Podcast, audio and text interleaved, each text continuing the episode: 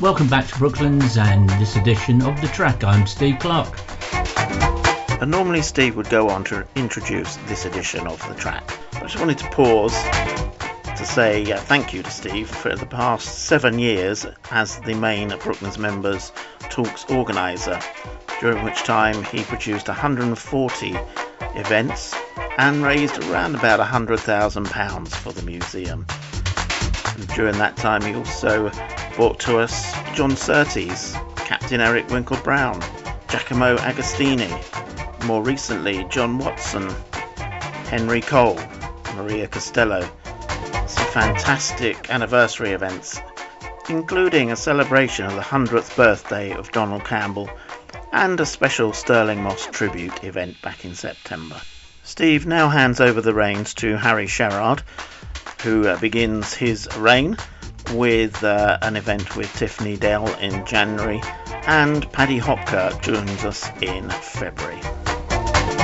Now, to introduce this edition of the track, we uh, head back to the last event of the museum's year, which is Military Vehicle Day, held in November, uh, a celebration of all things military and I visited the show and caught up with a few of the people there as they celebrated the 80th anniversary of the Willys Jeep.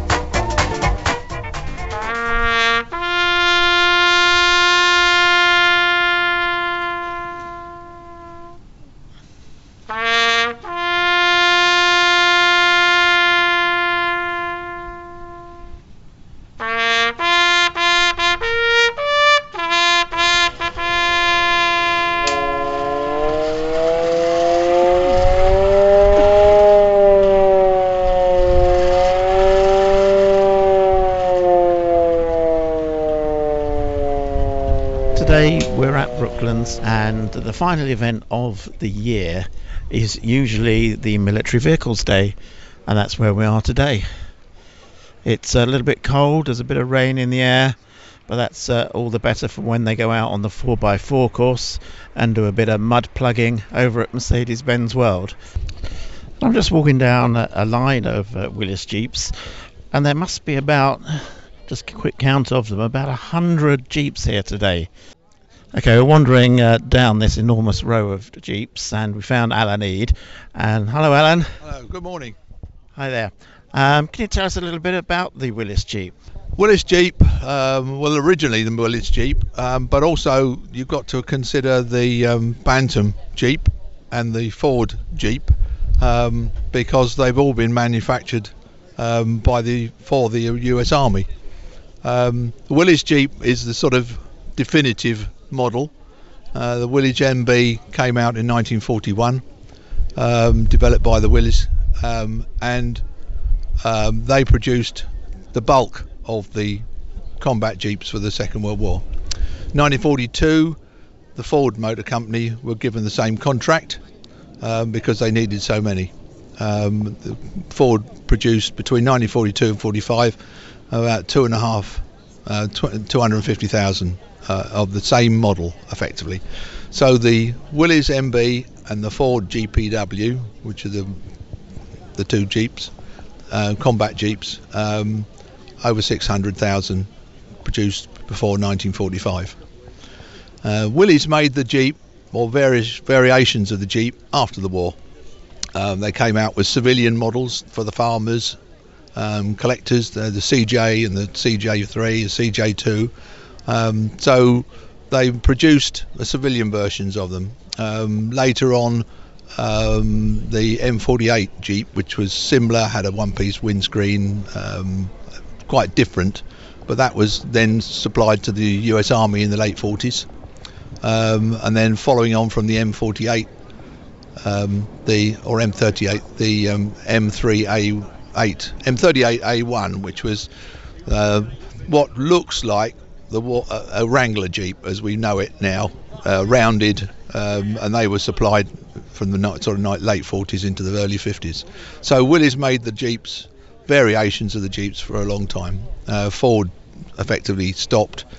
Uh, years later, Vietnam War period, the Ford made the M151 Jeep, similar, lower, um, and there's not many of those around these days because uh, a lot were cut up. They were quite dangerous.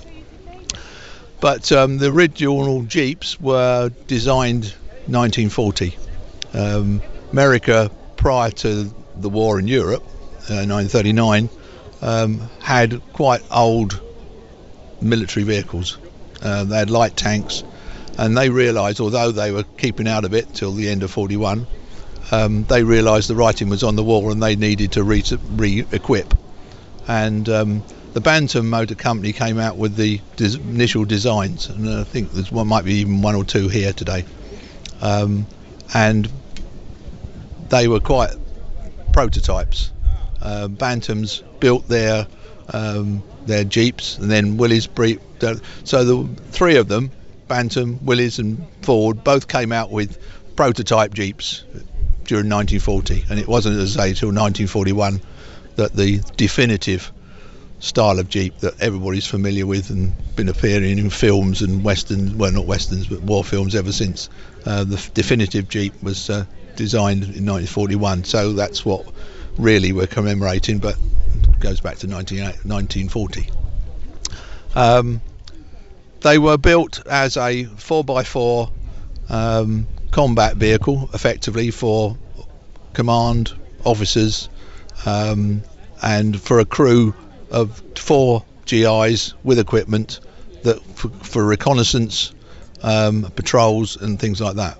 Of course, over the during the course of the war, they were designed, redesigned for various things. They converted them into ambulances. Uh, they put half tracks on the back of some of them. They fitted rail wheels on them and drove them on railway lines um, in occupied areas. Um, they um, yes, and they they they served throughout the war. Every forces um, were supplied. Britain, Russia, um, and uh, or Canada to some extent, and um, yeah, all the forces, Allied forces in the war had them. Um, the Germans used them where they could find them. If they could find a one abandoned somewhere, they they put it into service. So occasionally you find old pictures of a one with painted grey with uh, German markings on them. They loved them as well. They had nothing that uh, that was similar, um, that was really as effective. So that's the basic story of the Jeep. It's um, a, a, brilliant vehicle, and, and there's thousands of them still around the world. We've got lots in this country. France has got lots of them. Uh, America has got lots of them. So uh, out of those 650,000, there's an awful lot still running around 80 years later. Tell us a little bit about your own Jeep. Well, mine's a, a Ford 1944 Ford GPW, Ford built um, at one of their factories. Um, I've had it since 1993, uh, and the the previous owner was is the one along uh, the owner of the vehicle alongside. So we, we tend to buy them within the the club or, or the or the enthusiasts really. Um, and I've had it since '93, and it's been around a lot. We've done Lord Mayor's show, we've done New Year Day shows, we've done uh, almost annual uh, trips to France, we've done Normandy, uh, it's been to Arnhem, um, Belgium. Um, yeah, it's it's it's travelled over those years as well, and uh, we use it a lot.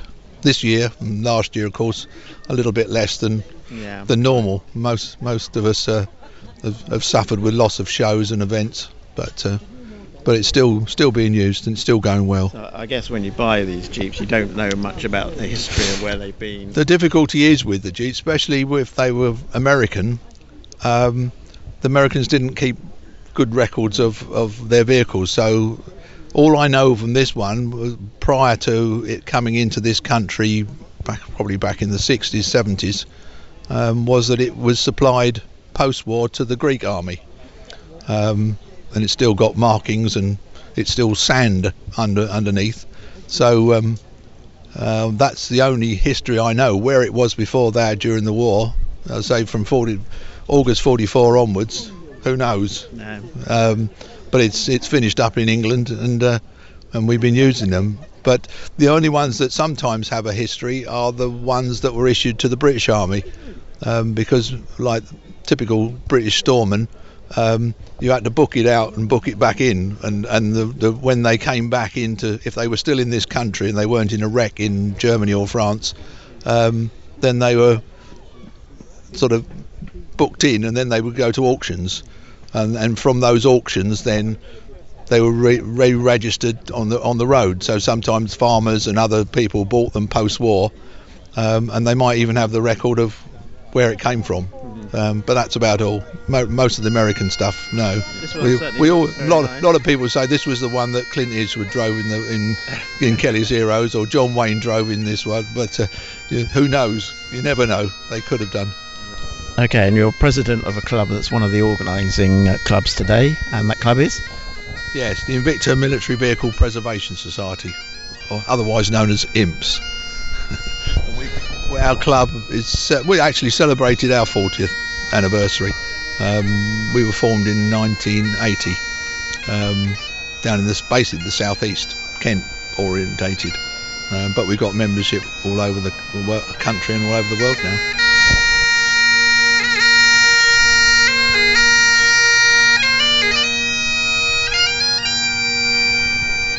And as we walk around uh, the Brooklands site, there are lots of people in military uniform who've come with the vehicles today.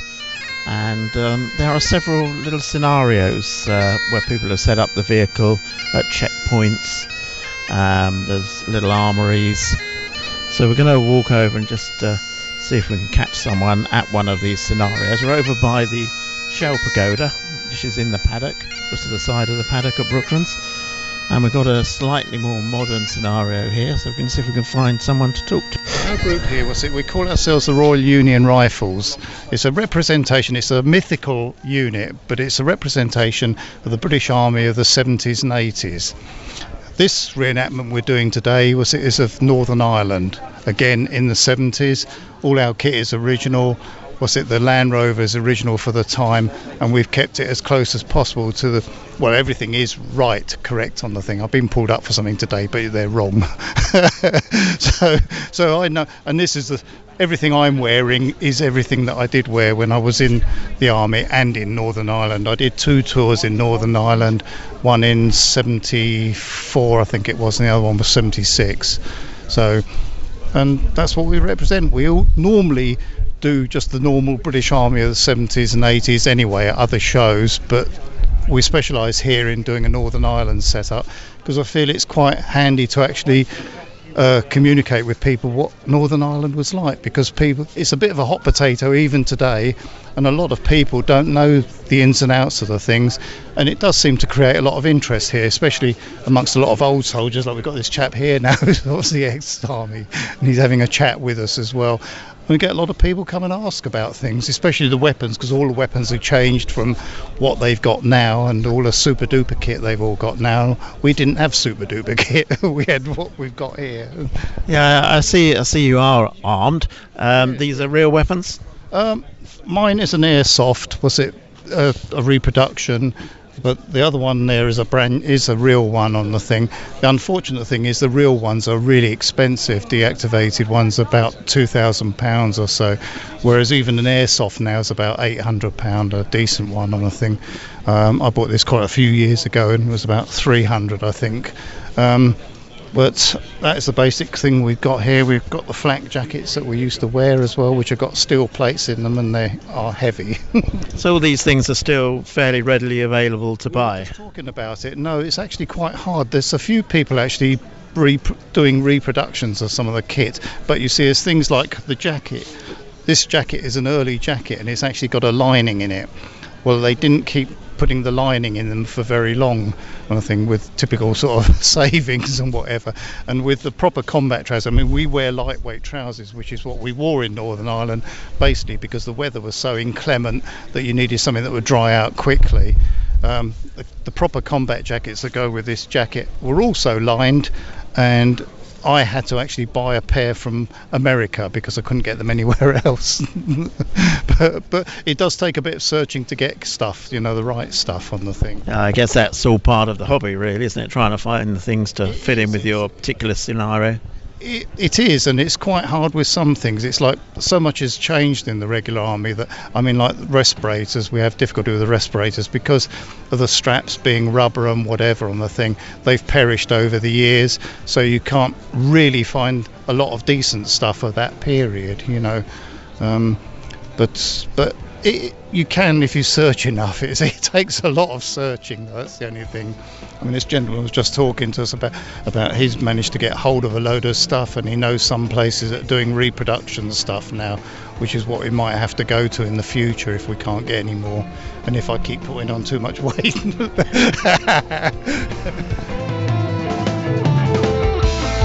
Coming over the headland at high speed.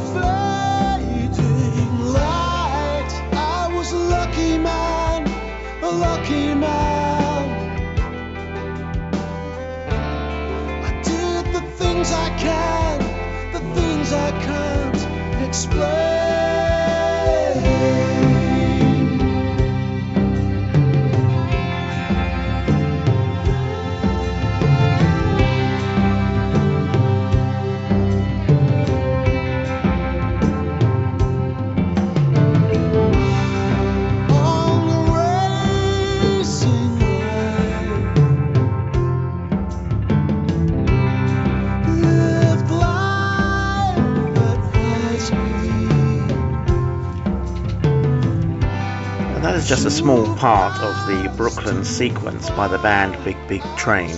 The whole track is over 17 minutes long and can be found on their album The Second Brightest Star. We play that in tribute to the band's vocalist and multi-instrumentalist David Longdon, who sadly passed away in a tragic accident at home in November. Now, back to Military Vehicle Day. Okay, we're still in the paddock and we're on the other side of the paddock now, and we've got another scenario. Um, we have soldiers I'm not quite sure what the age of this one is, so we're going to try and find the commanding officer. Okay, uh, we're with the commanding officer, who is a regimental sergeant major, Paul Weaver. Hello, Paul. Hello, nice to meet you. Uh, could you tell us a little bit about your setup you've got here today? Right, today at Brooklands, um, our group, the 10th Battalion, uh, the Essex Regiment, they were Kitchener volunteers, uh, all joined up in 1914 and served throughout uh, the First World War. We're here today just to talk to people about the First World War. Um, we have on display weapons and artifacts from the period, um, and basically we're just here to engage with the public. So you've got a, a white tent here with some weapons displayed. Are these original weapons? everything that we show, obviously, uh, the bell tents are re- reproductions. Um, I've never come across an original one. Um, but all the artifacts that we have, the weapons, the grenades, um, the memorabilia, um, they're all original, yes. Um, where do you find things like this? Um, I personally have been collecting since the late 1980s. And uh, nowadays you can look on eBay, but you go to military affairs, you get to know people who have collections, and when they want to get part with a, a certain item, uh, you get in quick and get it before anyone else. Yeah, some are probably worth a fair bit.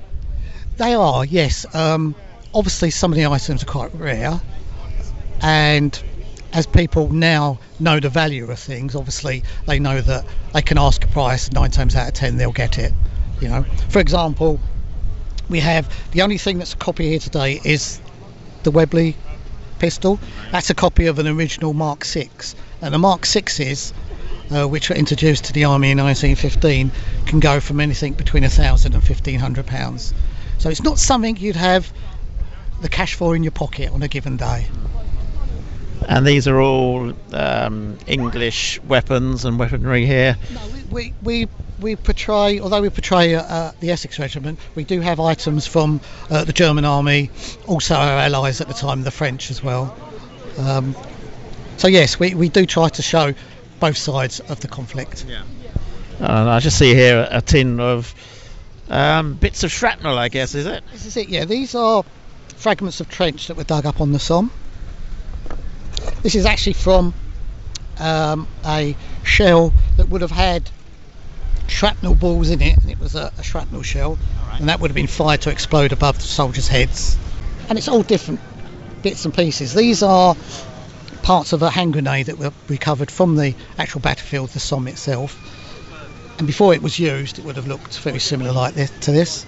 Obviously, you can't see, but um, take it from me, it's the same item. And it's shown us a, a full-size hand grenade there um, with a little bit of it's a rusty bit of casing, I think, isn't it? Casing. Hmm. And what would you say is the most interesting item that you have here? Um, I, I actually prefer uh, the personal items. Although we haven't bought many of the personal items today, um, I'm always I'm always keen on the, on the rifles. And you've got a bicycle over there as well. Was that a, an original? No. Um, we have uh, a number of bicycles because um, we like to go over to France to cycle on the Somme. Um, there's only a couple of members in the group who have originals. As you can appreciate, they're a little bit hard to track down. So we use um, Raleighs and Triumphs from the 1940s and 50s. Um, we've had uh, bicycle racks reproduced from period ones that we had, and uh, we paint them the original colours as well. So they look the part, but they're a little bit of a cheat.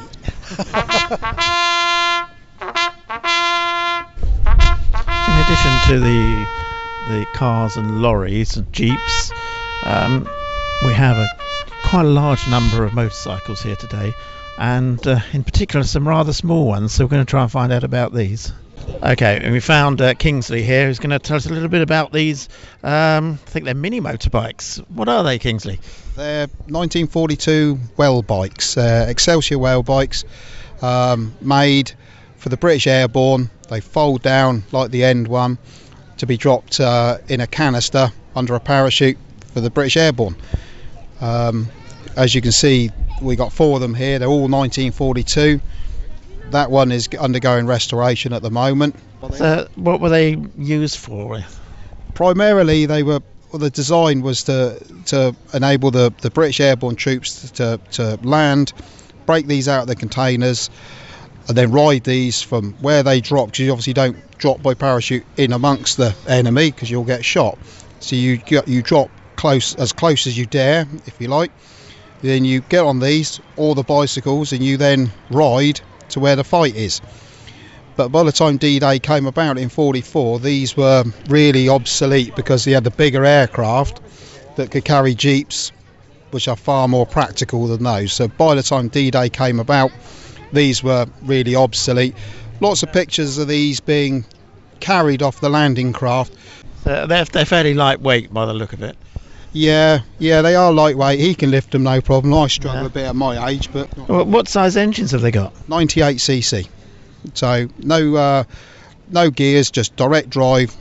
Um, got a clutch on the handlebars there, and um, that's it. You bump start them and jump on and go and find the enemy. And away you go. What sort of speed can you go on? About 30 miles an hour if you're brave or stupid. I think they're probably brave. They they were brave, yeah. I'm probably stupid. So you say they were dropped in a in a crate, so quite a number in a crate. No, they have uh, like a tube, a drop canister that they go one, you know, one bike per canister. These canisters, they, they might have rifles or clothing or food or whatever. The the Welbikes were dropped in a canister under a parachute. The bike at the end is a 1943 Flying Flea. Um, that was dropped in a, a cradle under a parachute. Those were more widely used because they were more practical as a as a motorcycle. Um, they were used by dispatch riders and and the like. Um, not really as as a fighting um, motorcycle like these were designed to take a, an actual airborne soldier to the fight. The flea was used for more sort of um, sort of dispatch rider duties. So what happened to these once they got to the the battle area? Were they just abandoned? Yep. I mean, the, because these are so hard to ride, they were probably discarded if they were way before because they're noisy. You can't ride them, so they were probably not even picked up. I would have said. So it was, um, yeah. But the idea of these is once you get to where the where the fight is happening, you would then just get off these and You just dump them and that's that. Yeah. yeah. I'd imagine they're quite hard to find these days. extremely rare. It's um, uh, it's you know it's, we say how rare they are, and yet we got four here. It's four because Ian, my friend there, bought the the end one from America about a year ago. I bought my one from Holland. This one was a barn find. This is my son's one. So, um, Al- Alfie, how many how many of these uh, known in existence or something? About 200 200 known survivors. You can get rep- uh, replicas or reproduction ones, but actual true survivors, it's a couple of hundred. And do we know how many were made in the first place? Quite a lot, I should think. No, only about 4,000. Brooklands News. Omicron has taken its toll at Brooklands and the fantastic New Year's Day meet uh, had to be cancelled. However, a new event has been put in place on the 16th of April along similar lines with uh, hundreds of classic cars. All of us here at Brooklands would like to wish the listeners of the track and at Brooklands Radio a happy new year and a great 2022. Thanks for listening.